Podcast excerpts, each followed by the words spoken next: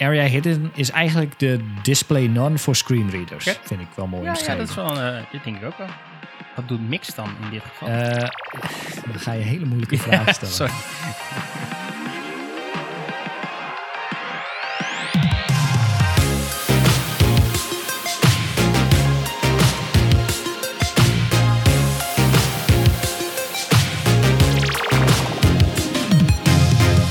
Welkom bij de Pixel Paranoia podcast. Ik ben Mikelle en samen met mijn co-host Rick gaan we alles behandelen rondom UX, UI en front-end development. En we zitten alweer in de elfde aflevering. En in eh, Ja. deze aflevering gaan we ja, lekker verder waar we vorige keer gebleven waren. Toch?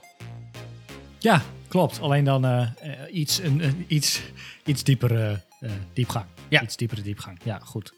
Eh, ja, inderdaad. Dus we gaan, hè, we vorige keer hebben, zijn we een beetje begonnen met eh, nou, een soort van inclusive design. Eh, daarna zijn we de frontend een, een beetje ingegaan. Dus hè, waar moet je applicatie of website aan voldoen als jij aan alle richtlijnen wilt voldoen rondom de WCAG? Ehm, Ja. En daar gaan we in deze aflevering ja, iets, iets dieper, iets verder op in. Ehm, ja, op het frontend stuk. ja, op het frontend stuk. Ja, Belangrijk. oké. Eerst een site. Ja, jij mag eerst. Oh, oké. Helemaal in de war nu. Nee, maar niet uit. Eh, ja, ik, ik kwam een eh, aantal tweets tegen van wat personen. En eh, schijnbaar is het wat in die front-end community ineens wat hipper aan het worden. Maar ik kwam een, een framework tegen, denk ik. Ik denk dat het een framework is. Tailwind. Nee, niet Tailwind. Maar dat is, begint ook Oh. aardig hip te worden, ja. nee, het heet Eleventy. En Eleventy Oh, is een ja. Static site generator, moet ik het zeggen. Ja. En dat is, een, eh, is ontwikkeld door Zack Letterman. En toen moest ik denken aan de zakmessen van Letterman. Maar dat, ik weet niet of dat familie is of niet. Geen idee. Hm. Eh, en eh, het is een, eh, eh, ja, eigenlijk een JavaScript alternatief voor eh Jekyll. En Jekyll is in, in Ruby geschreven, geloof ik. Ah, ja. En eh, eh, nou ja, eh, dit is eigenlijk de JavaScript alternatief daarvan. En er nog- ehm, Even om in te breken. Hugo of Hugo. Ja, dat is ook ook zo één, toch? ja, klopt. Dat is ook één. Oké. Dat is ook een soort van eh, concurrent, om het maar zo te zeggen. Je hebt er meerdere. Ja. Ehm, maar wat wel tof is aan eh Eleventy, is dat het ehm, eh, allerlei template engines kan je gebruiken. En dan mag je eigenlijk zelf kiezen welke je wilt gebruiken. Ze ondersteunen bijvoorbeeld HTML. Goh. Ze ondersteunen Markdown, Nunchucks, Handlebars, Mustache, eh, JavaScript. Dus je kunt eigenlijk Ja. zelf kiezen van, hey, wat voor template engine eh, pas ik nou vaak toe en waar ben ik een beetje bekend mee. En eh, dan kun je die gebruiken eh, om een, eh, een statische website te genereren. En dat is best wel vet. En ehm, nou, ik heb het even allemaal eh, doorlopen, pluizen en, en, en, en gedaan. En eh, wat wel heel tof is, eh, je kunt zelf maar zelf je, je soort van datastructuur opzetten. Dus je kunt gewoon een mapje maken. Bijvoorbeeld, ik wil een blog maken. Nou, dan maak ik een mapje met eh, posts. Eh, kan ik daar eventueel nog een submapje in, in kwijt. En dan nou, maak ik een eh, eerste artikel aan, bijvoorbeeld myfirstblog.markdown of .handlebars, whatever. Mhm. Ik kan daar een, een, een datafile bij pleuren. Bijvoorbeeld een JSON-file waarin alle data zit die die moet uitlezen. Of ik plaats het gewoon alleen dus, hè, direct al in de, in de Markdown-file of whatever. En hij genereert automatisch dus op basis van die paden die ik net heb aangemaakt een hele URL-structuur. Dus je hebt dan gewoon slash post slash Jan Subdeer slash my first blog. En Oké. ja, er zitten dingetjes in wat je loopjes kunt maken, eh, waardoor hij zelf eh, zeg maar een, een, een, een, een, een menu-item of menubar maakt, zeg maar, met allemaal menu-items. Daar kun je gewoon een loopje voor maken. Ja. hij genereert volgens mij ook standaard. Of, ja, er zit een 404 in bijvoorbeeld. Dat als je een URL probeert die er niet bestaat, waarvoor je geen mapje hebt aangemaakt. Nou, dan laat hij Ah, netjes een 404 melding zien. Kun je ook weer customizen. Ja. Eh, je kunt het helemaal extenden met plugins. Dus je kunt er SAS in hangen of Tailwind. Ja. Eh, dus je kunt eigenlijk helemaal los. Het is, het is vrij, ja, we zeggen dan een, een, een no-nonsense. Ja, Het is ook zero config, dus je hoeft niks in te stellen in principe. Je- Ja, oké. Dus eigenlijk is het gewoon een, een- een, veel makkelijker variant dan met Gulp eh, en ehm, Fractal Ja. bijvoorbeeld. Ehm, Waarbij Fractal natuurlijk wel heel erg geënt is op, op documentatie. ja. en componenten. Ja, en componenten. Dat- Ja, maar dat, daarmee kun je ook een- met een beeldcommando een, een, een, een static eh, versie opleveren. Dat klopt, dat Alleen klopt. Dan, dan heb je dit niet de, de, de URL zoals je dat hier opgeeft. Ja, nee, eens. eens. En, en in dit geval ehm, is het meer nog wat generieker, zeg maar. Je kunt er van alles mee maken. Blogs, eh, gewone sites, eh, whatever. En ik denk dat het Ja. vooral handig is voor de mensen die geen zin of energie willen steken in een CMS. Maar toch wel een Mhm. beetje handig zijn in, eh, in templating engines of zelf wat handig zijn in HTML. Die, eh, waarbij je snel een, een site kunt bouwen. Een static site. Dus die is ook rete snel eigenlijk, want je deployt gewoon static files. Ja, Ehm, ja, en, en ik, ik zag al eh, wat tutorials voorbij van mensen die het dan gekoppeld hebben aan Netlify bijvoorbeeld, waar je automatisch Ja, ik kan wil- ik wil-. En- ik wil net zeggen inderdaad. Maar als je dan dus een nieuwe blog schrijft, dan ga je gewoon je, wat zei je, JSON of YAML files ja, of zo je maakt dus eh, vullen met nieuwe blog en dan, eh, of markdown file. Ja. exact. Je, maakt, je, je update gewoon je datafile, eh je, runt, je runt een command en hij genereert weer een nieuwe, nieuwe versie van je website en die deploy je. En Je hebt een nieuwe post. Ja, oké, dat kan nog wel interessant zijn inderdaad voor gewoon echt simpele websites die, Ja. nou, ik denk niet heel vaak hoeft te updaten. Althans, waar je de technisch zelf de, de, de, het is niet handig voor klanten, zeg maar. Als jij zelf de, de content Nee, eh, nee, zou nee, bewerken dan wel, maar Nee, maar jij kent het ook, hè? Eh, we, klussen wel eens wat en we, zetten zelfs een keer zo'n side-projectje eens een keer live. Eh, echt, echt dat soort dingen, daar, Ja. daar is dit echt super rete handig voor. Of je hebt een eigen portfolio-website waar je van denkt, van, ah, ik, hoef niet helemaal een, een, een CMS achter te hangen. Eh, ik denk dat we zelfs onze eigen podcast-website hier wel in hadden kunnen maken eigenlijk. Want zo heel vaak, we updaten het een keer met een aflevering erbij, maar het is niet zo heel spannend. ja, precies. Hm. Oké, nou, dat... eh, dus ik zou eh, zeggen, eh, check dat eens een keer. Ik vind het wel echt vet. Ik zie ruimte voor improvement. Dus dan gaan we de, de. De website is toch nog maar heel basic nu. Ja. Dus misschien, misschien moet ik daar eens mee aan de knutsel. Maar je kunt inderdaad. eh wanneer, nee, ik meende dat die, die Sarah Swedan, die ik wel eens in de Twitter-aflevering heb benoemd. Ja. Die heeft er ook wel eens over getweet. Dat haar, web, haar blog is ook eh, een. ehm, maar zij deed, deed het volgens mij met Yuko en ook met Netlify, Netlify dacht ik. Ja, volgens mij het is best wel een, een populaire combinatie inderdaad met, met eh, Netlify erbij. Ehm, ik, ik weet even niet of Hugo nou, of Hugo, sorry, eh, of dat nou heel anders is of niet. Ik, volgens mij heb, ben je daar wat minder of wat beperkter in het templating engines die je kan gebruiken, denk ik. Volgens mij hebben ze een eigen. Eh, Ja, we, oh nee, Markdown. Ik, ik zag, haar, ik zag haar, haar Twitter over Markdown inderdaad. Markdown is het. En zelfs nog iets met Markdown Plus of zo. Weet ik veel. Een, soort extended Markdown variant. Ja, het is gebaseerd op de taal Go, eh, Hugo. En het ziet er. Het is een beetje. Ja, ik, ik zie nu een voorbeeldje. Dat ziet eruit als. Wel wat meer dan wat Markdown kan, inderdaad. Een soort extended versie misschien. I don't know.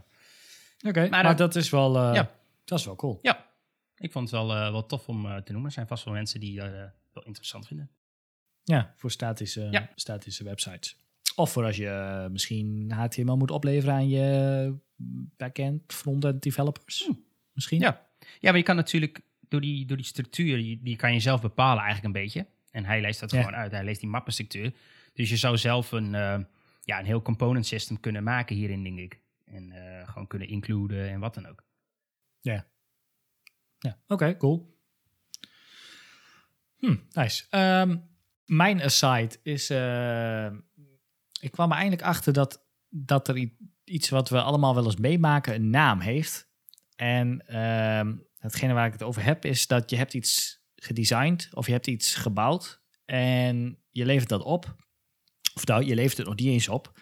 Eh, je hebt iets gemaakt, iets gedesigned en ehm, nou, je vraagt om feedback of opeens komt, lijkt het uit het niks, die ene persoon die of niks met het project te maken heeft of zoiets dergelijks, die komt aanvliegen, die kraakt het volledig af en die fladdert weer weg. En dan ben jij, zit jij daar met je gemaakte design of je eh, stukje code. Maar dat heet schijnbaar eh, het Seagull effect van uh, ja, Seagull. snap het wel, ja. Ja, nou ja, het is al uit 2018. Maar het is een artikel van Trello. De, ja, is inmiddels ook van Atlassian volgens mij. Maar Trello, ja. de software om borden bij te houden. eh, voor Scrum en zo.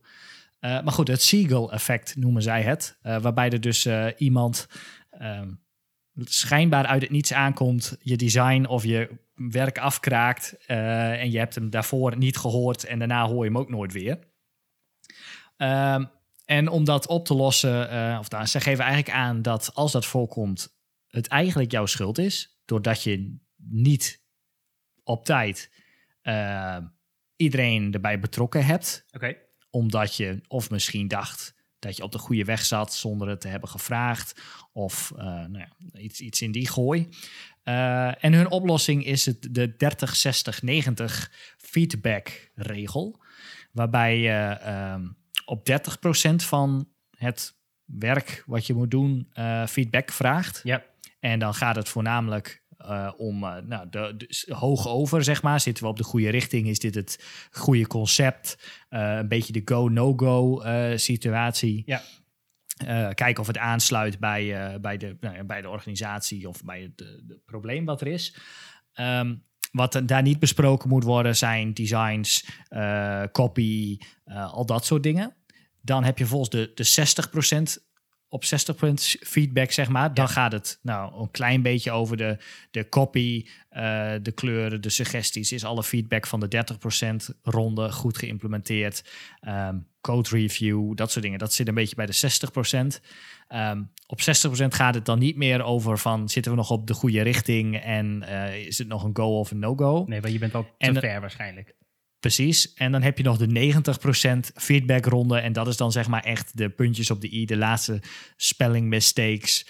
eh, en is de 60% feedback eh, goed gedaan. En op die manier ehm, nou, willen ze voorkomen dat je, eh, volgens dit artikel het noemen ze hem Neil, dat Neil aankomt te vliegen en even zijn zegje doet en weer wegvliegt om, om andere mensen lastig te gaan vallen. Maar is, is het nou dan het idee dat je, eh, zeg maar, dus in het begin al zoveel mogelijk mensen probeert te vragen, dus op die 30%? Is dat dan het idee dat je daar al feedback gaat Nee. vragen? Eh, eh, ja, zoals zij ze omschrijven, is, is Neil in hun geval niet erop uit, zeg maar, om lekker iedereen af te kraken en weer door te vliegen naar het volgende stukje wat hij kan afkraken. Ehm, maar the hard truth is not bringing uh, your s- nee, you may be bringing seagulling onto yourself by not asking for your colleagues' feedback earlier in the process. Ehm, nou ja, dat kan in, komt wel eens voor dat je inderdaad eh, eh, al te ver bent eh, zonder dat je eh, voldoende feedback hebt gevraagd. Ja. En dan inderdaad, dan blijf jij achter van what just happened. Ik was zo goed bezig en ik dacht dat alles akkoord was en dat soort dingen. Maar eh, meestal ligt het dan dus aan jezelf. Ja, ik, Doordat ik, je ik niet kan daar wel, eh, wel bij Feedback hebt gevraagd. ik kan er wel bij inkomen ook wel. En sowieso is het denk ik, ehm tenminste dat heeft er eigenlijk een beetje, ehm eh, of heb ik wel vaker gehoord, het is denk ik gewoon een goed iets voor een UX-designer om vaak feedback te vragen. En dat is in het begin allemaal wat eng en wat, wat raar en wat velend, want je denkt van ja, Dory, ik heb toch zelf wel een goed idee over wat het moet worden, maar ja, ik denk dat het wel goed is dat je, dat je gewoon zoveel mogelijk feedback vraagt, want hoe meer input, hoe beter. Ja, dat schrijven ze, dat schrijven ze bij, eh, bij Trello ook. Ja. Als je, eh, hoe, meer, hoe meer feedback en verschillende ehm, ja, richtingen eh, je feedback krijgt, hoe, hoe beter het eindproduct wordt. Nice. Dus het heeft eigenlijk het na, een naam. Althans, voor mij heeft het een naam. Het, de, de Seagull effect. Ja. Ja, cool. Ik wist het ook niet. Ik had er nog nooit van gehoord, maar eh makes sense. Ja, op zich is het logisch, maar nou ja, goed om je achterhoofd te houden om eens wat vaker om eh, feedback te vragen van eh, de meerdere stakeholders Ja. om dit te voorkomen. Alright. Ehm, zullen we door naar de main? Ja, ja de main. We gaan wat dieper in op ja, hoe te voldoen aan de WCAG Web Content Accessibility Guidelines.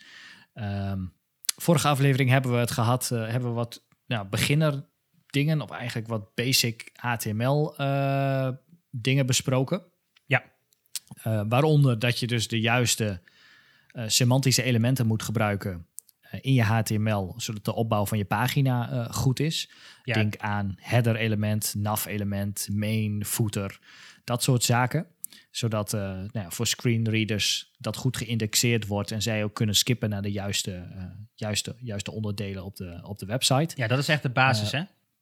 Dat is, ja, dat is echt de basis inderdaad. Maar goed, als je, als je nog maar van nog het pre-HTML5 komt en je hebt niet helemaal... Je gebruikt meestal frameworks of zo en je, je, nee, je doet daar niks mee. Dan gebruik je misschien stiekem nog overal divs voor. Ja. Gewoon Ja. div Zou kunnen.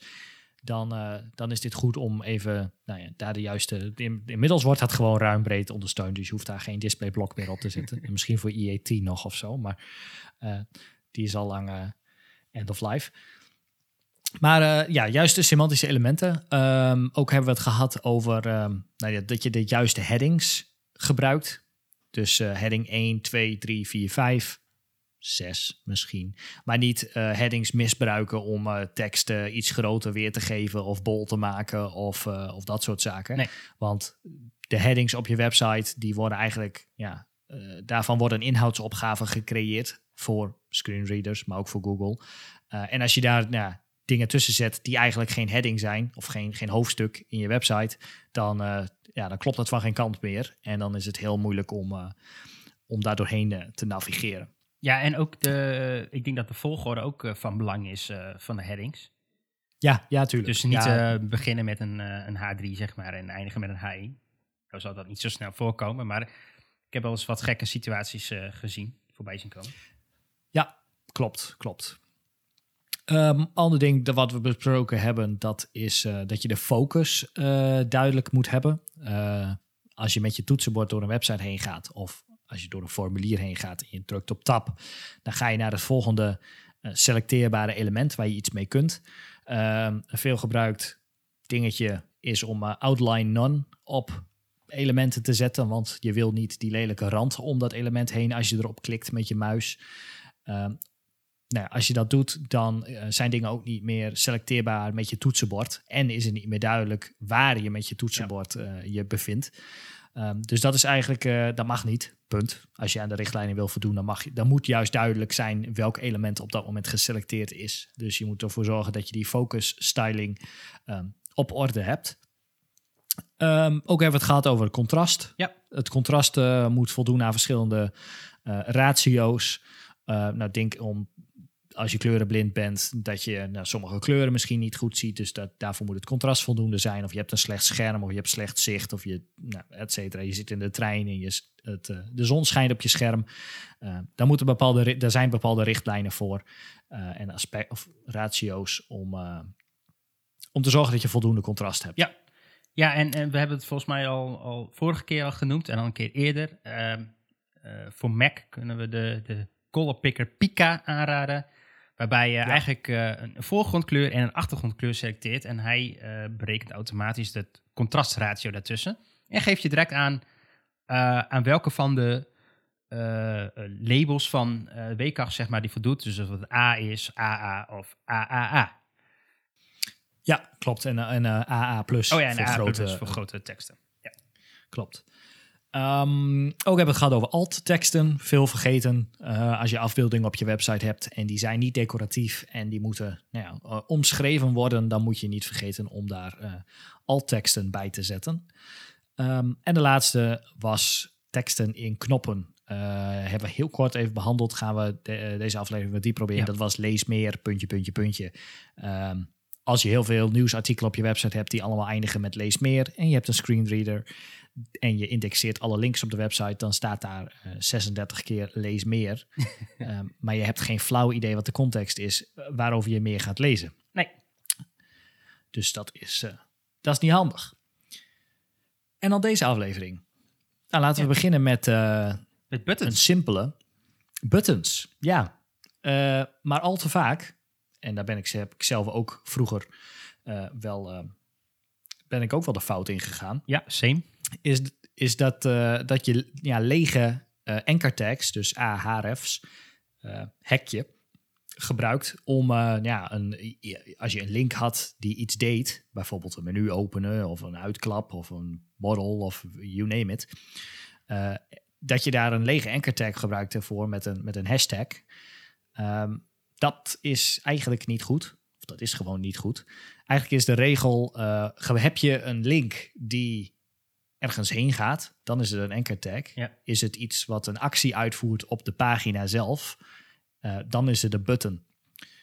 Tenzij je naar een element wil linken die op dezelfde pagina staat. Dat zou Ja. nog met anchor kunnen. Ja, ja, maar daar is die hashtag dus eigenlijk voor. Eh, ja, ja, als je, ja, als je direct wil linken, inderdaad, als je een inhoudsopgave bovenaan Ja, je pagina precies. hebt, zoals Wikipedia, en je klikt ergens op dat hij dan naar beneden scrolt Ja, daarheen, ja. ja. dan moet je een anchor tag gebruiken. Klopt. Geen button, sorry. Ehm, maar ja, die, eh, de, de buttons, die eh, moet je daarvoor gebruiken. Dus als je een mobiel menu hebt, en dat is een hamburger-icoon, dat is vaak een lege A. Dat moet dan eigenlijk gewoon een button zijn. Eh, met ook nog het liefst een type is button. eh, omdat je verschillende type buttons hebt. Ja. Standaard is een button een, eh, een submit button namelijk. Als hij in een formulier staat. En daarbuiten is het netjes om te declareren dat het een button van het type button is. Is een beetje dubbel op. maar ja, dat is hoe, hoe het in de WCAG-regel staat. Ehm, en die, aan die button, ja, daar kun je eigenlijk hetzelfde aan koppelen met een class of een ID. wat je wil gebruiken om je JavaScript daarop af te trappen. Ehm, in plaats van een lege anchor tag. Ja. Eigenlijk is het, eh, is het zo simpel. Ja. Dus eh, gaat je link eh, ergens heen op de pagina of naar een externe pagina, dan is het een anchor tag. Doet hij iets als het openen van een menu of een pop-up of een uitklapmenu, dan is het een button. Ja, misschien. ehm, want ik maakte die fout ook, ook. Ik heb die ontzettend vaak gemaakt. En ik denk dat eigenlijk misschien wel ook een beetje de regel is. wa- waarvoor ik dat heel vaak gebruikte was. ehm, eh, gewoon een aatje en dan maakte het, hang, hing dat wat JavaScript aan om iets te openen, iets te doen. eh, next, page, weet ik veel, sliders, noem het maar op. Eh, maar ja, je moet je gewoon aanleren om daar allemaal buttons voor te gebruiken. Dat, dat is het eigenlijk. Dat is het basically it. Ja, ja, klopt. Ja, want anders dan, dan, dan was het eerste wat je in JavaScript zette bij die, bij die A was eh, prevent default. ja, Of, precies. eh, weet je, dat om te zeggen van nee, het is geen link, mag je niet doen. Nou ja, dat hoef je met, met een button niet te dat doen. hoef je niet Dus- te doen. Nee. Dus dat, is, eh, dat was de eerste. Alright. Ehm, het tweede, en dat is, eh, nou, blijven we een beetje in de, de, de button sfeer. Eh, area expanded. Yes. Soms als je, als je hier verder helemaal nog niks mee hebt gedaan, en je inspecteert wel eens een website om te zien hoe iets in elkaar zit, dan zie je, zul je misschien af en toe wel eens een area expanded eh, tag zien staan op een, ehm, op een button. Ehm, en wat het inhoudt is, het, laat screenreaders weten of iets ehm, expanded is, of iets true or false is. Dus area expanded heeft twee waarden, dat is true of false. Als je bijvoorbeeld een menu opent en je klikt op de button, dan staat die standaard op area expanded false. Wat hij dan voor zal lezen is, zeg, dan zegt die button ehm, collapsed. Ja. Klik je erop, dan zegt hij button expanded. Ja. Oftewel, dan eh, geeft hij aan dat die button iets heeft open of dichtgeklapt. Als je dat niet doet, dan is het. eh, je moet voor de grap gewoon eens een keer eh, naar een website gaan die het, die het slecht heeft gedaan. dat, zijn, dat is niet heel moeilijk. Eh, volgens mij kun- je wel naar medige website Ja. gaan waar dat niet goed gedaan is. Ehm, en je zet je, je, als je op Mac zit, dan moet je een voiceover even aanzetten. Dat is command F5 volgens mij. Ja. Standaard. Misschien dat het niet aan zit, moet je in instellingen, kun je het vinkje ergens wel, wel aanzetten. Windows weet ik zo even niet. Die heeft ook een voiceover Ja. ding. Standaard, maar Ik weet de shortcut ook niet uit mijn hoofd. vraag me niet hoe je die aanzet. Maar je moet voor de lol eens een keer eh, eh, met je ogen dicht door zo'n website heen gaan. Met een screenreader. Is niet heel, is niet heel ingewikkeld. Eh, en dan merk je al snel genoeg dat als je een menu of iets dergelijks opent, of er klapt iets uit, en je, ja, als je je ogen dicht hebt, dan zie je dat niet. Nou, dan heb je wel heel mooi. Oh, ik heb eigenlijk de menubutton eh gevonden. Nou, eh, druk op spatiebalk om hem te openen. Klik. En dan, ja, dan, dan hoop je maar dat die open is, zeg maar. En dan ga je vervolgens ga je door met je screenreader. En dan, nou ja, dan hoop je maar dat je iets, iets vindt, zeg maar. Ehm, maar het kan best zijn dat, die, nou ja, dat, dat het element dat opengeklapt is niet het directe volgende eh, element in de HTML is of zo. Dus het is, het is gewoon onduidelijk als je daar ja, dus niet aankondigt dat iets open of dicht geklapt is. Nee, nee, eens. Ik heb even ondertussen opgezocht. Eh, Ja. Voor Windows is het eh, de Windows key plus control plus enter. Ehm, En als je een, een, een vroegere versie had van Windows, was het alleen Windows Key plus Enter. Ik wist niet helemaal dat het zo makkelijk was. Eh, en mocht je hem nog niet aan hebben, dan krijg je volgens mij ehm, eh, eerst een Ease of Access button. en daarbij kun je de narrator aanzetten. Zo heet hij in Windows, de narrator. Ah, check. Ja, en voor de, voor de area expanded eh, situaties, waar je dus iets, ehm, iets openklapt. Wat trouwens, ik bedenk me nu een ander voorbeeld, is een accordeon. Ja. Je kent hem wel, FAQ's, dat soort, dat soort dingen. Ook daar geldt, eh, dat zijn eigenlijk buttons. Nou, klik je erop, dan klapt hij open. Zeg dan ook even van, hey, area expanded is true, hij is open. Ehm, voor menus bestaat er nog een extra tag, area has pop-up, is het. Eh, om te laten weten dat een menu een uitklap heeft. Dus area expanded ehm, is bijvoorbeeld voor accordeon dingen die Ja. klapt open, zeg maar, maar er klapt niet iets overheen. En bij een area has pop-up dan is het meer de intentie van hey, eh, En- er klapt echt iets uit. En moet je die dan beide gebruiken of is het off? Nee, nee eh, beide. Oké, wel beide. Dus je hebt zegt me, eh, in dat geval voor een menu waar een, eh, een dingetje uitvouwt die er overheen ligt, is het en area expanded is true en area has pop-up is ook true. Eh, ja, Oké. klopt. Klopt. Ik ga heel even snel spieken wat de waarden zijn van area has pop-up. Ja, misschien dat hij nog meer eh, defaults heeft of, of andere waarden. Dat zou kunnen inderdaad. Eh, nee, Area Has Pop-up die heeft de volgende waardes. Dat is false. Default indicates that the element does not have a pop-up. Ja. Maar kun je dat goed niet toevoegen. Ja, nee. Eh, true indicates that the pop-up is a menu. Eh schijnbaar heeft hij ook nog de value menu. Indicates that the pop-up is a menu. Dus area has pop-up menu mag ook. Oké. Eh, je hebt ook nog listbox. Indicates that the pop-up is a listbox. Ja. Ehm, en dialogue. Oh, Oké. ja. Good to know. Ja. Dus als je hem gebruikt voor een ehm, model, dan zou je kunnen zeggen dat het een dialogue Ja, is. dat is een has pop-up. eh, Oké, oké. Oké, interesting. Ja, dus dat is dat. Nou ja. En als je dat hebt toegevoegd en je gaat dus met de screenreader door je website heen, dan zul je merken dat het een heel stuk aangenamer is, omdat je ook weet wat allemaal open dicht is en eh, Ja. en dat soort zaken. Nou, ja, zeker voor het geval je niet kunt zien, dan weet je in ieder geval wel wat er gebeurt. Want er zijn er dus bij Ja. heel veel websites gewoon dingen die verborgen zijn standaard. Wat logisch is voor iemand die wel visueel ingesteld is, maar voor degene die niet kan zien, eh, mist er heel wat content en opties. Ja, klopt, klopt, klopt, klopt. Volgende punt is area pressed. Is een, eh, we zitten nog een beetje in de buttons sfeer. Is iets wat je gebruikt op, eh, op buttons. ehm, om aan te geven dat het een toggle is. Dus als jij een button op je website hebt die ehm, meerdere functies heeft, bijvoorbeeld een pauze en een play knop. Ja. Dat is één knop, je klikt erop en dan is hij, speelt hij. En klik je nog een keer, dan is hij pauze. Ja. Dan is het wel handig om te weten of wat de staat is van die knop. juist.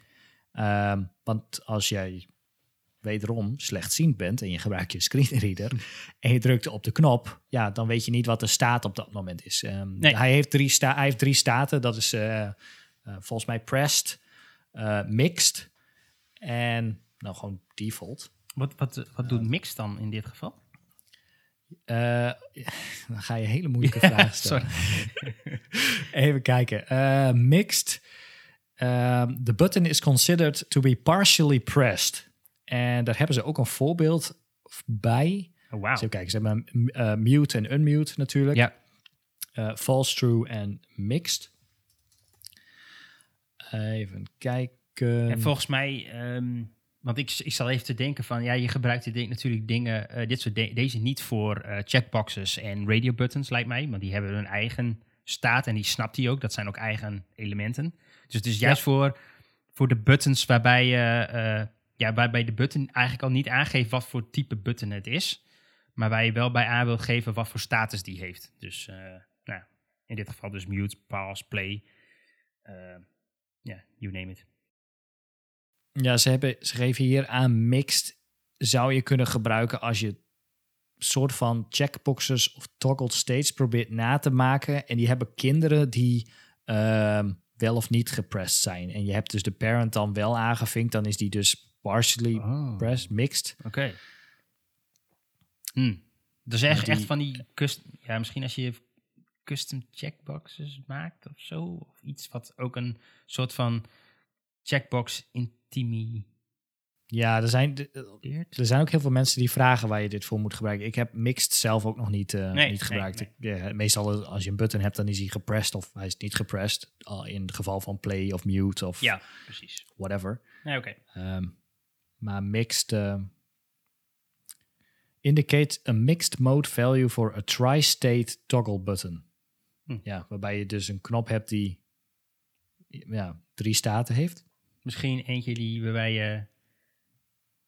eh, ik zit even aan zo'n zo'n oude, zo'n oude radio toren, weet je wel. Daar had je zo'n zo'n balansding. Eh, nou, ik weet niet, mono, stereo en off of zo. Weet je wel, zoiets. I don't know. Ja, hij is half, half checked. Ja, wat heb ik daar nou aan? Nee. Nou In ieder geval eh, true of false ja. voor area pressed. En als je een hele complexe situatie hebt, mixed. Als je- ja, precies. Maar dan moet je even de documentatie erbij pakken, want die heb ik zo niet, eh, Nee, niet helder. Ehm, dan gaan we door naar area hidden. Area hidden is iets wat eh, ook niet vaak gebruikt wordt. Althans, wat, nee, wat, wat je ook niet vaak ziet. Je ziet sowieso de area tags weinig. Maar eh, iets wat niet vaak gebruikt wordt, wat wel vaak gebruikt zou moeten worden. Ja. Ehm, area hidden is eigenlijk de display none voor screenreaders. Check. Vind ik wel mooi Ja, omschreven. ja, dat is wel, eh, dit denk ik ook wel. Dus alle zaken die jij eh, visueel in beeld hebt, die niet hoeven voorgelezen te worden, daar zet je area hidden is true op. Alright. Denk aan eh, SVG-icoontjes of zo. Ja. Stel je hebt gewoon de eh, verwijderknop en daar staat al verwijder in. En er staat nog een icoontje voor met een SVG die je inline in de HTML hebt staan. Ja. Dan kun je die SVG ook wel een title geven en bla bla bla bla. bla maar er, ja, er is geen toegevoegde waarde om die eh, SVG voor te laten lezen. Nee. Dus in dat geval zet je gewoon area hidden op, op ja, icoontjes en dat soort dingen. Als, als Ja. er gewoon wel een fatsoenlijk label bij staat, dan kun je die. eh, Of als je bijvoorbeeld een, een, een linkje hebt met een, eh, een pijltje erachter of ervoor of een dingetje ervoor. Of, ja. Ja, ja, bijvoorbeeld. Dan, dan, dan kun je area hidden gebruiken. Ehm, je kunt het ook gebruiken als je bijvoorbeeld, en dit is even een discussiepunt die ik wil voeren, eh, dubbele content hebt. Stel je hebt een.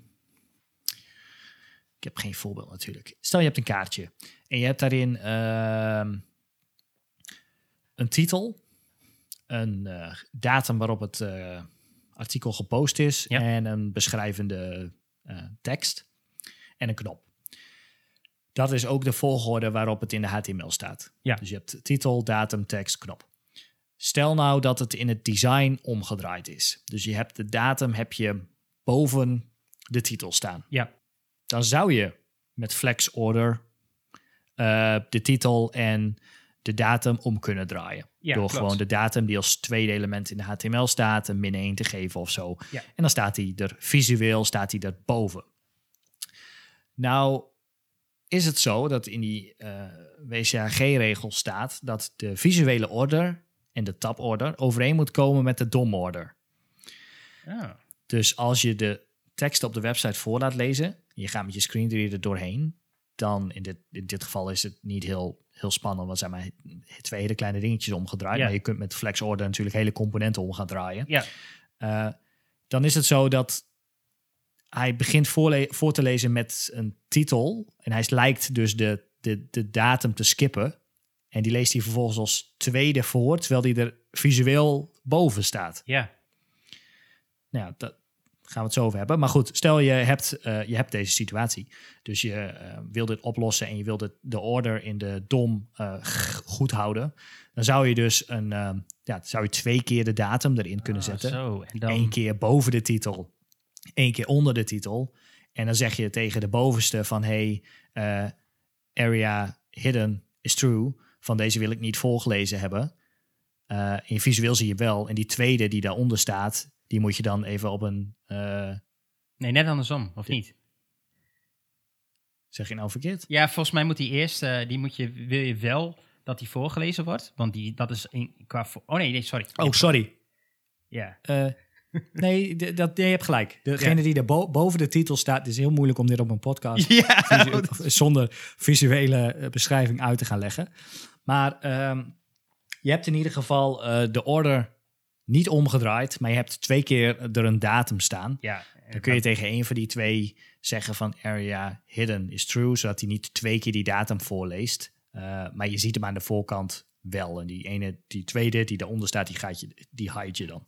Is het nog duidelijk? Of ja, heb ja, een ik, complete... ik, ik, ik volg hem. Eh, We willen gewoon, je, je verandert de visuele volgorde waarbij je eigenlijk zegt van, hey, ik wil dat er, uh, uh, en, en, en, je mag dat eigenlijk van de week niet doen. Die voor, volgorde aanpassen ten opzichte van hoe die visueel eruit moet zien, dus de dom. Dan, in Ja. dat geval, zou je een fix moeten doen daarvoor. Terwijl je Ja. wel die visuele volgorde wil aanhouden. Dus zou je kunnen zeggen, ik ga die datum duplicaten. Die ga ik uh, kopie Ja. pasten. Uh, maar dan staat hij er twee keer in. En dat wil je ook niet. Je wil niet dat hij twee keer voorgelezen wordt. Precies. in dat geval zeg is je de eerste- Een van beide. Leest hij voor en de tweede moet hij hidden zijn. Maar ik zat dan... Mijn, mijn andere trigger, mijn spider sense gaat op. SEO, die ziet dan twee keer een datum. En dat is misschien niet handig. Moeten we die dan... Weet ik eigenlijk niet. Hoe, werkt, hoe, gaat, hoe gaat Google om met die area Ja, dat, hidden? ik weet het ook niet. Volgens mij doen zij verder... Naar mijn weten doen zij niet zoveel met dat area spul. Want het is gewoon... Nou zij lezen gewoon de een, een bron uit, zeg maar. Ja. Maar het is wel... Nee, ik, weet, ik, ja. ik weet het niet. Ik, ik had laatst een situatie waarbij ik ehm, eh, een kaartje had, alweer. eh, met een, eh, die, een kaartje die begon met een foto. En op dat fotootje stond een, een datum. Ja. En vervolgens had je een content vakje onder die foto. En daar stond de titel met nog eens de datum, zeg maar. En de, de, de, de volgorde in de dom was. da- daar, in, die, in die situatie heb ik, eh, kreeg ik de feedback dat de eh, datum, die dus op het eh fotootje stond, geen correlatie had met de titel, omdat hij daar niet bij in de buurt stond. Oh, zo, ja. En ik was niet in de situatie om hem daaronder te zetten en dan met Precision Absolute weg te halen en zo, bla bla bla bla bla. Ja, ja, ja. Dus in, in dat geval heb ik ervoor gekozen om de datum wel te duplicaten. ja. Eh, dus wel bovenin op het fotootje en ook nog eens onder de titel. En hem onder de titel gewoon eh, als ehm, screenreader only neer te zetten, Ja. zeg maar. Waardoor die dus niet visueel zichtbaar was, maar in de DOM daar wel stond. Ja. En de datum op het fotootje had ik als area hidden, ja. gezet. Ja, precies. Waardoor die niet werd voorgelezen, maar wel visueel zichtbaar was. Ja. Dus ja, er staat in dat kaartje wel twee keer een datum. Maar Nou, interessant. Ik ben wel benieuwd. Ik ga dat Ik uitzoeken, Wat, eh, of Google daar iets mee doet. Of dat je ook nog kan zeggen van... nou, ik wil ook niet dat, die, dat Google dat meeneemt. Of, nee, ik weet niet. nee, ik, eh, ik ook niet. Dus eh, mocht iemand het weten, let me know. Yes. Dat leren we elke keer weer wat. Ehm, ja, dan het stukje lees meer, wat we zo straks al over hadden. En de vorige aflevering ook. Als je... oh, ik blijf gewoon bij die kaartjes. Maar die zijn Eh, ook heel een handig. kaart- Die gebruik je gewoon heel vaak. Ja, precies. En je hebt die kaartjes en daar staat een lees meer, puntje, puntje, puntje, eh, bij. Dan is het dus, als alle linkjes op de website worden geïndexed door je screenreader en je gaat er doorheen, dan staat er dus heel vaak lees meer, maar je hebt geen idee waarover. Dan kun je area label gebruiken op, of je kunt het eigenlijk op twee manieren oplossen, of drie. Maar de meest gangbare manier is eh, of je gaat ehm, lees meer, zet je er neer. En dan zet je daarachter, zet je in een spannetje met een class screenreader only.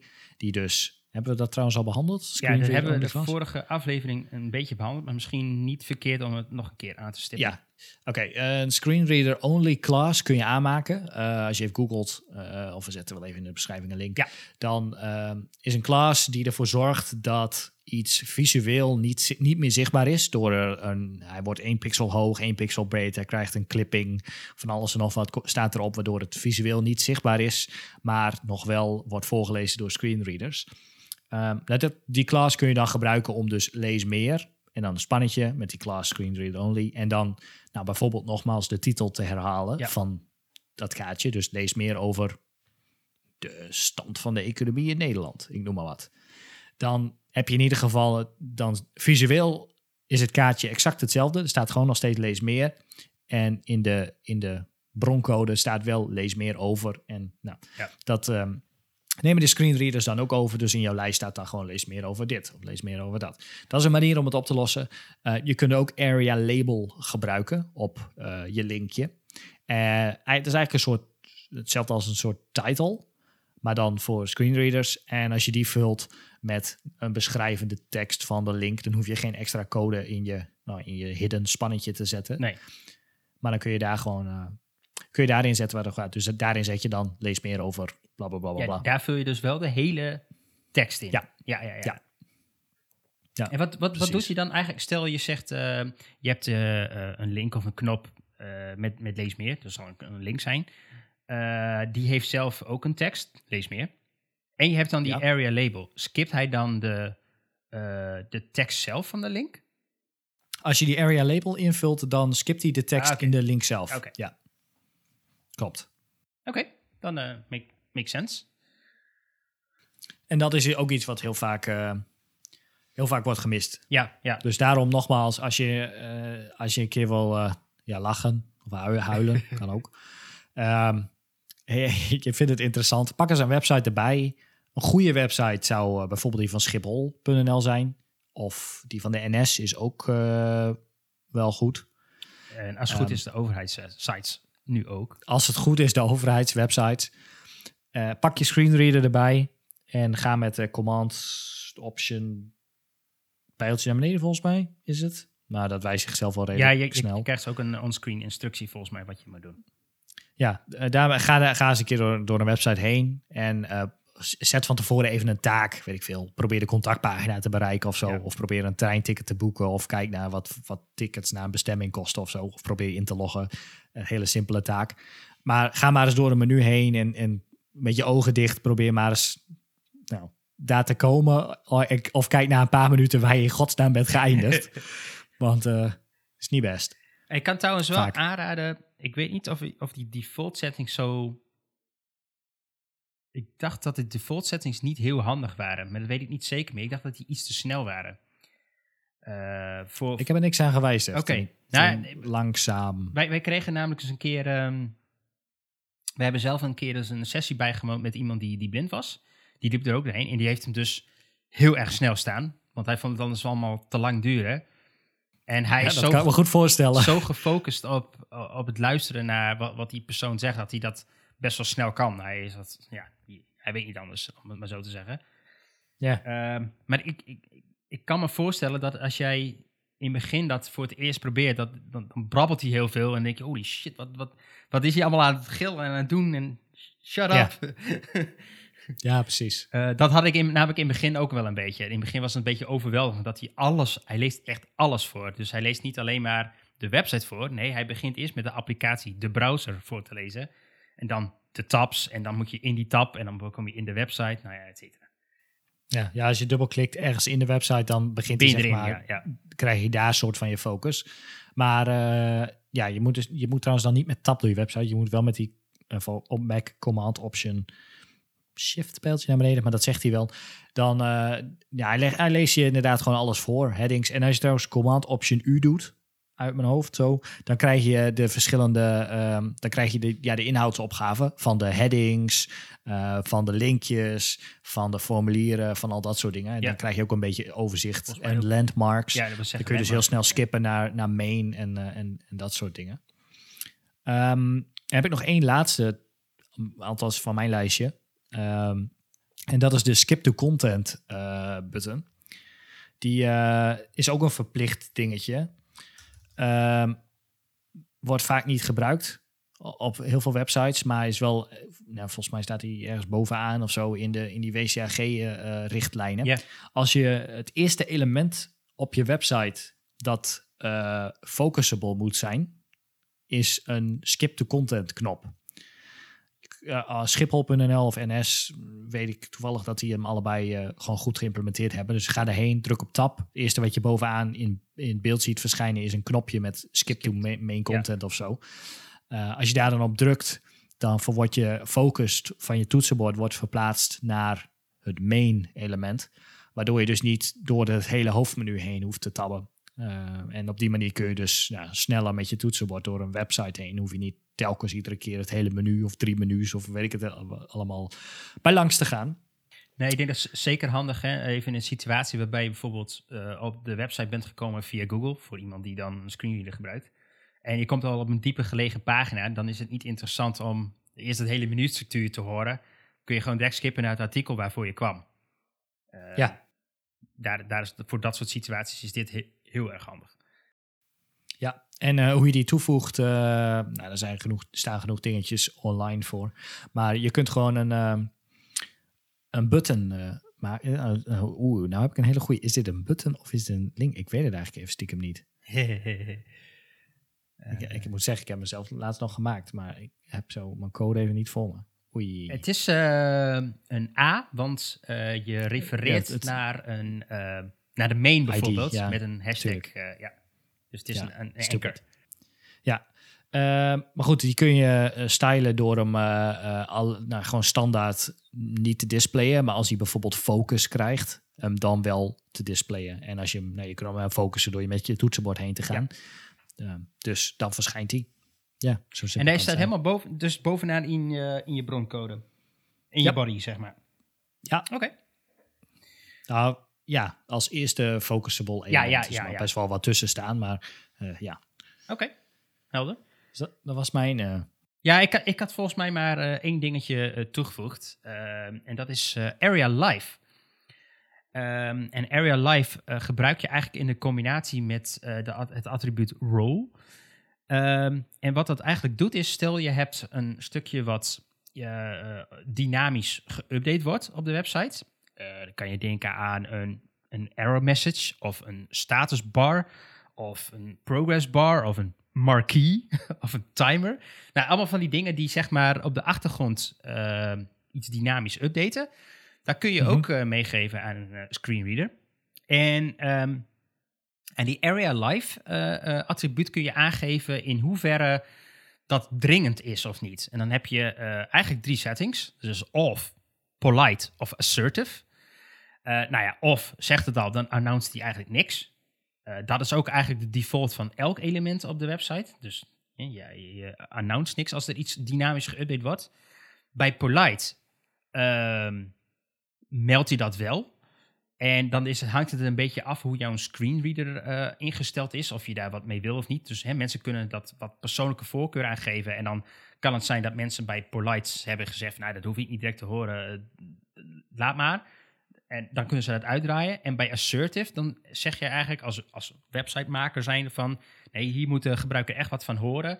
Dus dat gaat hij direct schreeuwen, om het maar zo te zeggen. Ja, niet schreeuwen, maar... Ja, uh, ik, ik heb het wel eens meegespeeld. Uh, Laatst hadden we een filter gemaakt. En als je dan items aanzette, uh, checkboxes aanzette voor dat filter, dan update hij het getalletje van actieve filters. Ja.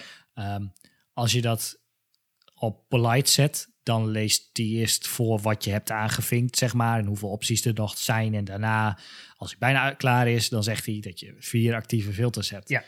Um, als je dat uh, inderdaad uh, op uh, warning zet, dan is hij nog niet eens uitgepraat en dan begint hij al ja te schreeuwen met dat, dat er vier filters zijn. Ja, klopt. Dus assertive is, is zeg maar echt instant. En dat zou... Uh, dus, dus polite gebruik je eigenlijk van als je zegt van... nou, ik wil eerst, eerst mag je gewoon alle standaard zaken opnoemen... en dan vervolgens mag je daar een update over geven. En bij assertive zeg je eigenlijk... ik wil direct als een in, dus time sensitive of critical notifications... die direct getoond moeten worden... daar uh, mag je direct wat over roepen. En dan gebruik je assertive... Volgens mij heb ik wel gelezen dat als je bijvoorbeeld een formulier hebt en je, hebt, uh, je verstuurt het formulier en je hebt foutmeldingen, dat je die ook gewoon. Uh, eigenlijk moet je bijna altijd alles polite doen. Ja, ja. Tenzij je echt. Ik zou, ja, wanneer zou je in godsnaam direct een melding willen de, hebben? De enige um, uh, waar ze uh, wij zeggen van gebruik daar maar assertive voor is een warning of een error message. Dus als de applicatie bijvoorbeeld stuk gaat of er is, is een foutmelding van, weet ik veel, een, een API call of zo wat fout gaat, Waardoor ja. de gebruiker misschien wel niet verder kan met, de, met het proces. Dan in dat geval zou je kunnen zeggen van... hey, er is echt een assertive alert of error gaande. Uh, gebruik die dan uh, uh, om aan te geven dat er wat aan de hand is. Eigenlijk alle andere inderdaad gewoon polite. Ehm, en wat nog wel even goed is, wat ik al zei, het is dus een combinatie van. Dus je gebruikt Area Live, dat geeft eigenlijk aan eh, hoe snel iets geroepen moet worden, ja of nee. En dan nog in welke rol je dat wil. En er zijn verschillende rollen. Eh, je hebt bijvoorbeeld een, eh, de rol log. En dat is, ehm, zou je kunnen denken aan chatberichten. Dus als er iets, stel je hebt een chatbot gemaakt of iets wat, wat chat. En er komt een nieuw berichtje binnen. Nou, dan zou je de rol log kunnen gebruiken. dan heb je nog iets dat heet status. waarbij bijvoorbeeld een status update van weet ik veel, I don't know, negatief naar positief of status updated of nou, iets, iets het simpels.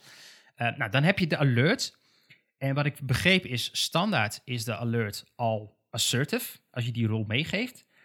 Maar ze geven wel aan, gebruik liever beide. Dus dat je zowel de role alert meegeeft als de um, area life assertive. Want het schijnt dat Safari daar misschien wat anders mee omgaat. Of daar weird dingen mee doet. Dus nou, een beetje okay. die dubbel ding. Ja. Uh, dan heb je nog progress bar. Nou, dat geeft het wel aan. Stel je moet iets laden of er is iets aan het uploaden of whatever. Dan kun jij uh, updates geven over hoe ver iets is. Mm -hmm. dan heb je nog de marquee. Hij bestaat echt. dus als jij echt iets wat in een marquee staat, dus hè, wat voorbij scrolt qua tekst, dan kun je dat dus ook aankondigen. Uh, en je hebt nog de roll timer. En dat zou, echt, zou je kunnen gebruiken voor een klok of een time, countdown timer of whatever. Oké, okay, ja. Yeah. het is wel handig om, die, om, om, om als er dingen op je website, je moet er even mee spelen inderdaad. Als er dingen op je website updaten, en dat zie je visueel wel, maar je, moet, ja, je wil dat ook aankondigen. Of het nou inderdaad het inladen van nieuwe nieuwsberichten zijn, of het een notificatie bovenin, of whatever.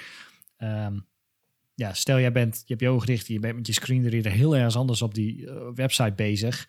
En er verschijnen rechtsbovenin notificaties over aanbiedingen of weet ik veel, ja. Uh, iets. Ja, als je dat niet kunt zien, dan mis je dat volledig. Dus dan is het wel handig om dat soort dingen aan te kondigen. Ja, eens. Nou, en, en, en um, Um, er wordt sowieso tegenwoordig veel voor, nou, ik denk zoekpagina's uh, worden er frameworks ingelaten. Uh, weet ik veel, Angular, React, uh, Views, noem het maar op. Ja, ja, bij dat soort dingen worden allemaal dynamisch content binnengehaald. En um, laat ik zo zeggen, een screenreader doet daar niet automatisch wat mee. Het, het, het, staat wel in de broncode en het kan wel voorgelezen worden. Dat is niet het issue. Mm -hmm. Maar dat verandert daadwerkelijk wel behoorlijk wat. En dan is het wel handig om die gebruiker aan te geven van... hey, je hebt nu gezocht dit zijn de resultaten en dan noemt hij de resultaten gewoon op. Ja, ja, ja, ja. Ja, nou als je dit allemaal uh, in, uh, in meerdere maten hebt toegevoegd aan je website, dan uh, voldoe je aan de WCAG-richtlijnen. Hey, zijn we er eindelijk. Ja, ja er zijn nog wel wat haken en ogen en er zijn nog wel wat kleine uh, punten die we niet hebben behandeld hier die soms gaan over content. Ja. Of over, uh, nou ja, wat we ook al zeiden, uh, ondertiteling bij video's en dat soort dingen. Dus ja, je kunt dit allemaal doen. Maar zet, je, zet je dan een YouTube-video op je homepage en je hebt daar geen ondertitels bij, ja, dan val je weer op dat punt omdat er geen ondertitels bij die video zitten, bijvoorbeeld. Um, er zijn nog wat kleine haken en ogen over iframes, dat je die moet kunnen bedienen met je toetsenbord of juist niet. Um, als je nog andere plugins gebruikt en die nemen je toetsenbord over door bepaalde hotkeys, dat, uh, uh, dat moet je dan uitzetten, omdat die dan weer kunnen beïnvloeden hoe je screenreader werkt. Als ik dat goed zeg. Volgens mij was er bij YouTube is het uh, iets met command K of zo. Oh ja, ja. Dacht ik. Ja. In een iframe. Ja, klopt. Dat is dat. ja. Hey, we hebben het nu even over third-party plugins, want dat is wel een ding. Hè? Ik, ik, ik, wij hebben daar, um, nou, de laatste tijd uh, zijn we zitten wat samen op, uh, op projecten. En wat ik wel merk is, als een plugin van een website niet meegaat in deze orgaan, dan voldoe je ja. dus nog steeds niet aan die WCAG. Ja, ja, dat is een goede. We hadden een website waar een chatbot uh, in zat van een externe partij. Ja. Um, ja, die wordt geïnject in de website. Wij konden verder niks doen aan de styling van dat geheel. En we hadden daar helemaal geen invloed op. Dat moest allemaal via die partij. Ja, strikt gezien voldoe je dan inderdaad niet aan alle richtlijnen, want het contrast was onvoldoende. En uh, binnen, die, binnen die chatbot hadden ze alle focus styling hadden ze uitgezet, waardoor je dus niet, niet wist wat je had geselecteerd. Nee. Kon je niet met je toetsenbord zeg maar door het formulier van de chatbot heen. Ja, dan, dan, dan val je daar inderdaad weer op. Ja, dus, dus het is wel noodzaak. Dus als je uh, hier aan moet voldoen of wil voldoen, is dat je even goed al die third-party dingetjes uh, checkt. Dus ook als je bijvoorbeeld, weet ik veel, social sharing wordt wel vaak toegevoegd. Hè, van die share buttons voor nou, LinkedIn, Facebook, noem het maar op. Ja, ook die dingen, check dat wel even van tevoren. Want het is dus niet zo dat als jij je boel voor elkaar hebt en er wordt een third-party ding geïnjecteerd, dan kan het dus zijn dat je je website alsnog niet voldoet en, uh, ja, ik heb trouwens even opgezocht. Uh, de, voor YouTube iframes is het uh, N-Disable KB. Disable keyboard is één. Ah, oké. aan de URL toevoegen. ik, ik bedenk me nu nog één klein ding. En dat is focus trapping. Oh, dat ja, is nog wel een. Dat is een goede. Dat is nog misschien nog wel belangrijk iets. Ja, um, ja toevallig omdat ik net dit opzocht en ik open een, een, een, een model. Um, een, oh, nog een van de richtlijnen is dat je toetsenbord focus niet uit een element mag gaan als die um, schermvullend is. Ja. Tenzij dat element dan ook weer sluit. Dus stel jij opent een pop-up, een model, een weet ik veel, een uh, foto uh, slider of zo. Uh, en je gaat met je toetsenbord daar doorheen, dus je kunt naar de volgende en de vorige en bla bla bla bla bla. Dan moet het niet zo zijn dat als je alles hebt gehad in die model, dat je keyboard focus gewoon rustig op de achtergrond verder gaat. Waardoor je dus niet meer deze model zou kunnen sluiten met je toetsenbord. Dus je moet die focus trappen. Ja, wat wel dus standaard gedrag is. Uh, even, laat ik zo zeggen, die, die trap is niet standaard, maar juist dat je uh, naar de volgende element wat focusable is uh, gaat, dat is juist standaard gedrag. Waardoor je ondertussen ergens achter die model ergens focus op aan het leggen bent, wat je niet, ja, waar je gewoon niet bent, wat je niet actief hebt. Nee, en dus moet je dan weer of terug zien te komen uh, om, om bij het kruisje van je model te kunnen komen. Dus eigenlijk zou je als je iets opent, een model bijvoorbeeld, uh, een focus trap moeten toevoegen. Uh, ook online zijn daar hele mooie snippets voor die je daarvoor kunt gebruiken. Waardoor je je, je focus altijd gewoon verspringt tussen sluiten, volgende, vorige, sluiten, vorige, volgende, ja. et cetera. hetzelfde geldt ook voor een hamburgermenu, bijvoorbeeld op, op mobiel. Ja, ook op mobiel kun je met je toetsenbord er doorheen. Ja. Als je dat aanzet. Dat is een beetje een edge case. Maar goed, stel jij open een menu, ook op desktop trouwens hoor. En je gaat door dat menu heen en het menu staat nog helemaal open. Het is een, een full-size, full-screen menu zeg maar. Um, en je bent bij het laatste item in het menu geweest. Je drukt nog eens op tab. Dan gaat hij door naar, hey, dat kaartje op de achtergrond. Maar ja, dat zie je niet, want jouw menu staat nog steeds vol open. En je kunt het menu ook niet meer sluiten, want je weet niet meer waar je bent met je toetsenbord. Dus ook daar moet je dan die focus trap toevoegen. Zodat je niet... Um, per ongeluk uit, uit het menu kunt gaan. Wat trouwens uh, nog wel een kleine aanvulling op dit. Wat, wat trouwens wel mag volgens mij. Stel, uh, je hebt uh, wat van die ehm, models. Die zijn misschien niet schermvullend of drop-downs waar echt zo'n zo'n menu uitvalt. Wat wel mag mm -hmm. is dat je doortapt dat die automatisch weer sluit en de volgende opent.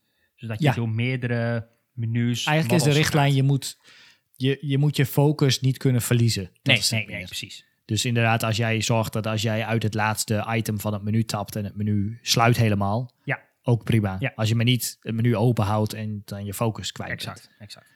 En hetzelfde voor de model. Dus ja, die schoon mij nog te binnen. Dus volgens mij uh, zijn we dan. Uh, nou, hebben we toch wel weer uh, meer dan een half uur bak vol met tips. Ja, inderdaad. Oh. nice. Dus zeker handig. Uh, en natuurlijk, de, de eerste keer ga je niet van A tot Z alles implementeren. Maar uh, denk om je medepersoon met slecht visueel. Je, denk om de medevisueel beperkten of toetsenbordgebruikers van deze wereld. En ja. zorg ervoor dat je code gewoon net is. Um, dus implementeren langzaamaan gewoon steeds meer van deze uh, zaken. Dan ja, en maken we de wereld dat, een beetje beter. Ja, en het is gewoon makkelijk om bij, de, bij het begin, bij de basis, dit al gewoon goed neer te zetten. Dan kost het eigenlijk ook niet zo heel veel moeite. Nee, of werk. nee klopt.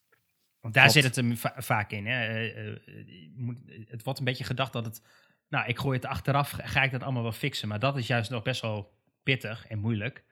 Uh, maar ja. als jij al vanaf, vanaf dag één zeg maar daar rekening mee hebt gehouden, ja, dan, dan zit je gewoon goed. En dan is het helemaal niet zo erg veel extra effort. Ehm, Nee, ik, ik zou het een beetje zeg maar, de goede HTML is al 50% van het werk. Ja. En dan ehm, het toevoegen van die area, expanded, hidden, false, labels en dat soort dingen, dat is nog eens 30%. En dan heb je nog 20% aan ja, de wat kleinere, de focus trap en de keyboard uitzetten en Ja. die area update en, en dat soort dingen. Maar ja, goed, en, en ook- dingen als contrast en eh, die, die outlines dan, die Oh, sorry, dan ja. wil stijlen. En, ja. Ja, ja. Dat, ja, sorry, onder die 50% vond ik ook contrast en focus Ja, en oké. HTML eh, vallen. Eh, dan, dan, dan ben je gewoon al heel eind. Dan ben je er nog niet helemaal, maar dan voldoe je eh, zeker een grote deel hieraan. Nice, alright. Nou, dan gaan we voor hier ons WK-verhaal eh, bij laten. En gaan we door naar de footer. Ja, ik Ehm, eh, tab even door. Oh nee, ik kan niet tabben, maar ik ga even door landmark footer. inderdaad. Content info, zoals die volgens de screenreader heet. Check. niet footer, content info. Wil Mijn, jij hem ehm, aftrappen of ik? Ja, mijn tip is, is heel simpel deze week. Maar ik, het is al een oude film en ik heb hem al twee keer gezien. Maar Hacksaw Ridge zag ik voorbij komen op eh, Netflix. Echt fucking goede film. Hacksaw Ridge. Wie speelt daarin? En wat is Eh, het voor film? Spider-Man. Eh, het is een oorlogsfilm. Eh, het speelt zich af tijdens de Tweede Wereldoorlog in eh, Japan. Ja. En eh, het gaat over een eh, jongen die wordt uitgezonden naar eh, Japan om daar te vechten. En ze moeten dan op een, op een, op een berg, Hacksaw Ridge, eh, moeten ze eh, vechten. En hij is eh heel gelovig en hij wil geen wapen aanraken. En hij wil medic worden eh, om mensen eh, te redden. Ze, Andrew Garfield, Ja. eh, Spider-Man, die, die speelt erin. Het is, hij is uit 2016. Het is echt eh, het is een goede film. ja vol- ik, ik, ik, ik, toen je hem zei, dacht ik... Hè? Maar ik heb hem volgens mij wel eens gezien. Maar ik... eh, en het is waar gebeurd verhaal, dus dat Ja. is ook eh, cool. ik ehm, staat hij trouwens op Netflix? Of Mhm. Oh, ga ja, ik- kwam, ik kwam voorbij op trending, dus ga ik hem nog even Ja. weer checken. Tof. Alright. Yep. Eh, ja, ik, eh, ik kwam een, ehm, een filmpje tegen van onze beste vriend MKBHD. Waar ik al een keer eerder heb aangeraden om, dat, eh, om deze gast eens te volgen op YouTube. Maar hij heeft dit keer een, een aflevering gemaakt over ehm, de nieuwe Mercedes EQS. En dat is een, een elektrische Mercedes. Een, eh, een eh, nou, best wel flinke sedan. En daar zit eh, de MBUX Hyperscreen in, waar we ook al eens een keer over gehad hebben. Ehm, en ik vond het wel tof, want hij heeft hem nou, niet echt gereviewd, want het, het, model is nog niet officieel helemaal uit. Dus hij heeft een soort van eh, testexemplaar heeft hij, bij zich. En ehm, hij legt even het, het parallel tussen ehm, eh, nou, de welbekende Tesla en, en Mercedes-Benz. Ehm, eh, en, en wat ik wel interessant vond, is dat hij eh, op het einde van het filmpje gaat hij heel erg in op, die, op de UX van, van die auto. Dus daarom vond ik dit wel een, eh, een leuke voor in de voeter. Ehm, want er zit, qua afwerking en zo is het helemaal Mercedes. Dus echt super awesome. ja. Alleen hij geeft wel aan dat in de, qua software voelt het allemaal nog wel een beetje gedateerd. Terwijl eh, dat ding, dat scherm is helemaal fancy en er zitten drie Ja, schermen ja. stiekem. Maar gewoon de, gewoon de interface style, Ja, zeg De maar. Ja, door die- is, is wat, eh, ehm, ja, wat gedateerd. Dat, hij, het voelt een beetje, hij zei ook eh, als Windows Vista of zo, een beetje, beetje die tijdperk. Ja, Eh, ja, ik heb een keer een artikel gelezen. Dat was een, een, een, een comparison tussen de Mercedes-Benz interface en die van Lucid, ook een elektrische automaker. En die van Lucid was heel, ja, Lu- Lucid, haha, eh, heel transparant en fancy. Ja. En, en, de, en die van Mercedes, dat, die proberen zeg maar die luxe stijl van die knoppen en, en dat robuuste zeg maar een beetje in de ja, in het design terug te laten komen. Alleen dat, dat eindigt dan een beetje bij die bevel en boss eh, style ja, ja, ja. Photoshop knoppen, zeg maar. Ja, klopt. En ehm, ehm, wat hij, hij stelt daar de vraag, en dat- dat vind ik echt een super interessante vraag, is: ehm, Is Mercedes-Benz eh, is een goede automaker, dat weten we, maar is het ook een Ja. goede softwaremaker? En aan de andere kant is Tesla niet gewoon eigenlijk een hele goede softwarebouwer? Maar moeten ze nog leren om goede auto's te maken? Nou, dat, dat tweede denk ik wel. Althans, bij Tesla kunnen ze, hebben ze hele goede software. En de auto is ook prima. Maar de auto kan ook wel beter. Ja. Kwaliteitstechnisch gezien, zeg maar. Het is geen Volvo. eh, of geen Mercedes. Verder van. Qua prijs komt het daar momenteel wel in de buurt. Ja. Althans, dat, dat, dat- die liggen wel heel dicht bij elkaar. Ehm, ja, ik, ik weet niet. Het is een beetje hetzelfde als is Volkswagen. Volkswagen die heeft volgens mij ook alleen maar gezeur met die eh, software voor die ID3 en zo. Maar dit is wel, wel dat- de. ehm, eh, en en da- daarom eh, vraagt hij die vraag ook. Dit is wel waar de toekomst naartoe gaat. Want we krijgen straks allemaal.